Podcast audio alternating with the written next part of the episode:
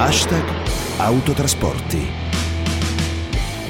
Eccoci qui lunedì a quest'ora Radio 24, le notizie, le voci, i commenti dal mondo dei trasporti. Buon pomeriggio da Andrea Ferro. È un fenomeno diffuso sul quale da tempo la criminalità organizzata ha posato i suoi tentacoli, è un business colossale. Parliamo dei carburanti di contrabbando, in particolare del gasolio da autotrazione. Ricorderete una ventina di giorni fa l'operazione Petrol Mafie, 71 misure cautelari, beni sequestrati per un miliardo di valore. Si è trattato dell'inchiesta più clamorosa, ma in questi mesi si sono susseguite le indagini con arresti e sequestri un po' in tutta Italia. Secondo alcune stime, il traffico illecito di carburanti movimenta ogni anno qualcosa come 3 miliardi di litri per una evasione tra accise e IVA di oltre 6 miliardi di euro. E a farne le spese sono anche i cittadini, le imprese che subiscono gli effetti di una concorrenza sleale praticata appunto da chi, approvvigionandosi di carburanti attraverso questi canali, può contare su minori costi. Tra le categorie categorie penalizzate ci sono anche gli autotrasportatori. Chiamo in causa il primo ospite di oggi, Alessandro Peron, segretario generale di FIAP. Buongiorno. Buongiorno a tutti. Allora, raccontiamo come si riverbera sull'autotrasporto questo fenomeno criminale sempre più diffuso. Per rendere l'idea quanto sia diffuso, aggiungo una percentuale chiaramente approssimativa, è di contrabbando, pensate, circa il 15% del gasolio movimentato in Italia. Peron.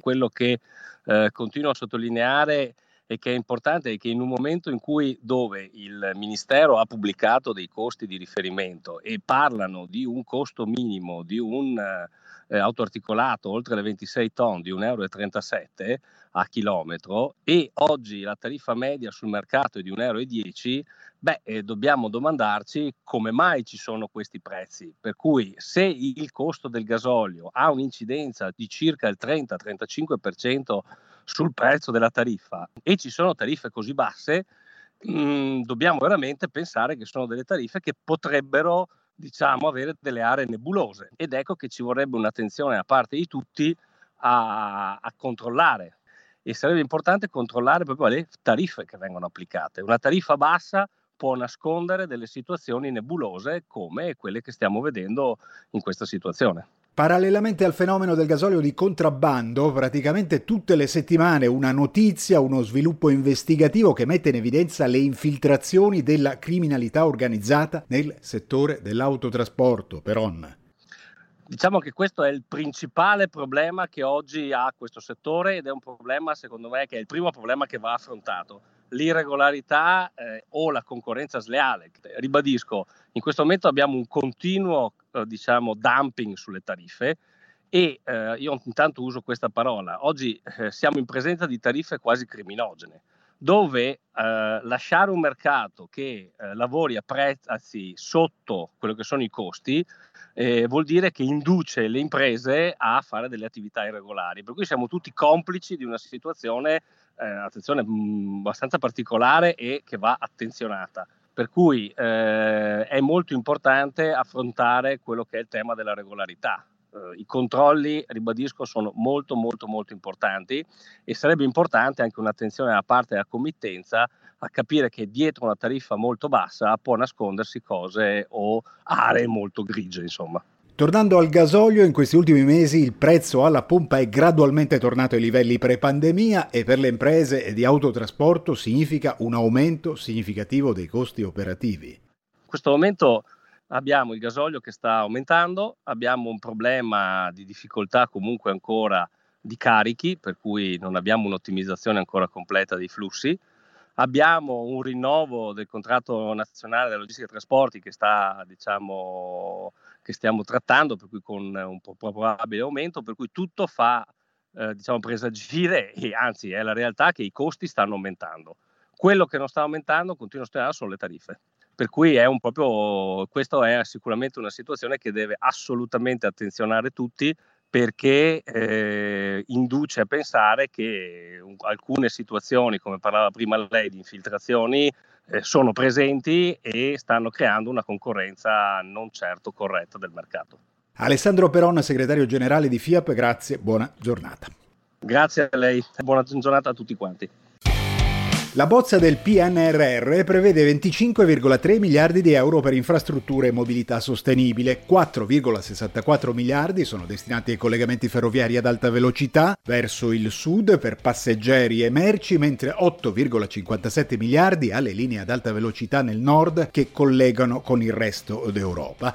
Un totale di 2,97 miliardi andranno invece alla realizzazione del sistema europeo di gestione del trasporto ferroviario. La stessa cifra sarà destinata al rafforzamento dei nodi metropolitani e i collegamenti chiave del paese. Infine 600 milioni finanzieranno le ZES, le zone economiche speciali. È un sistema logistico efficiente e quindi sostenibile, non solo in termini ambientali ma anche economici e sociali, non può che basarsi sull'intermodalità, una parola che ricorre spesso nel nostro programma. Intermodalità vuol dire che nel loro percorso Dall'origine alla destinazione finale le merci viaggiano su diversi mezzi di trasporto, via strada, via mare, sui binari. E proprio su questa ultima modalità, appunto quella ferroviaria, alla quale è destinata una parte significativa dei fondi del PNRR, come dicevamo, oggi concentriamo la nostra attenzione. Lo spunto viene da Fercargo, che rappresenta gli operatori merci privati e che nei giorni scorsi ha inviato un position paper al Ministero delle Infrastrutture e delle Mobilità Sostenibili, nel quale sono indicate alcune proposte a favore dello sviluppo e della della competitività del nostro comparto logistico. Ne parliamo con Luigi Leniani, presidente di Fercargo, che è collegato con noi. Buongiorno. Buongiorno.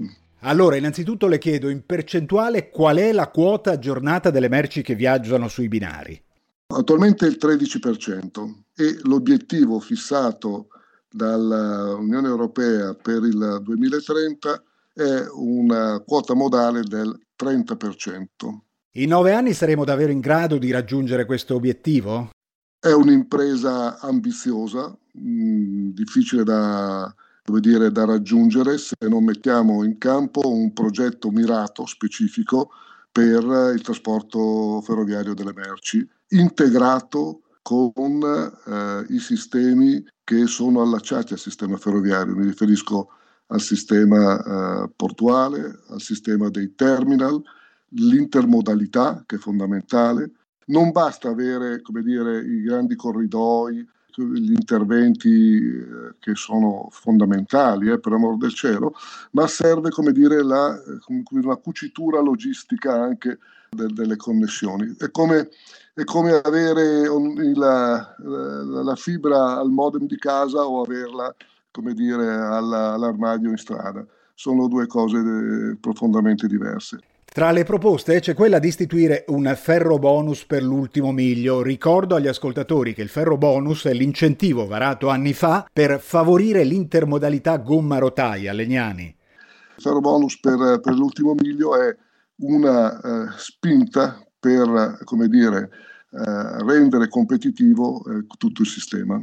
Ci riassuma le altre proposte contenute nel vostro documento avere un approccio eh, legato a un progetto specifico per il trasporto delle merci, cosa che hanno fatto quei paesi come la Svizzera, l'Austria, che hanno portato avanti dire, un obiettivo e sono vicini al raggiungimento dell'obiettivo già del 30%.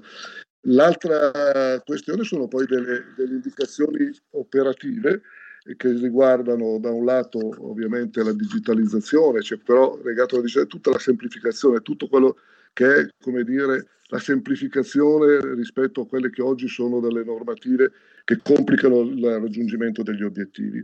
Abbiamo fissato la formazione del personale perché noi riteniamo fondamentale.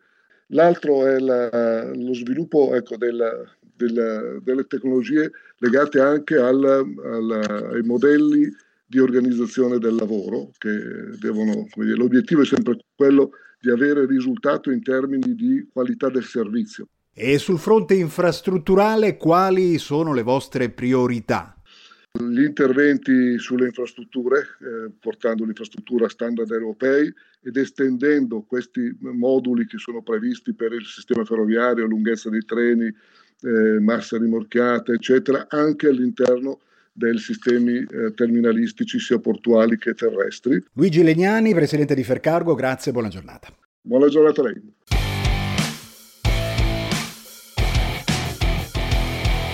L'aggiornamento dal mercato dei veicoli oggi arriva dai rimorchiati, chiaramente ci riferiamo a quelli di massa superiore alle 3,5 tonnellate e il dato è da profondo rosso. A marzo le immatricolazioni sono crollate del 24,4% rispetto al marzo 2019, il confronto con il 2020 è improponibile, eravamo all'inizio del lockdown. Segnali positivi arrivano invece dal cargo aereo, nella seconda metà di marzo il traffico è aumentato del 21%, in questo caso il raffronto è con il dato registrato 12 mesi prima. Termina qui la puntata di oggi di Hashtag Autotrasporti, vi ricordo l'appuntamento del sabato, Massimo Dedolato in onda alle 13.15 con Container, noi con Hashtag Autotrasporti ci risentiamo come sempre lunedì alle 13.45, ora la linea al GR, grazie per l'attenzione da Andrea Ferro, una buona giornata. Hashtag Autotrasporti. In collaborazione con l'Albo Nazionale degli Autotrasportatori.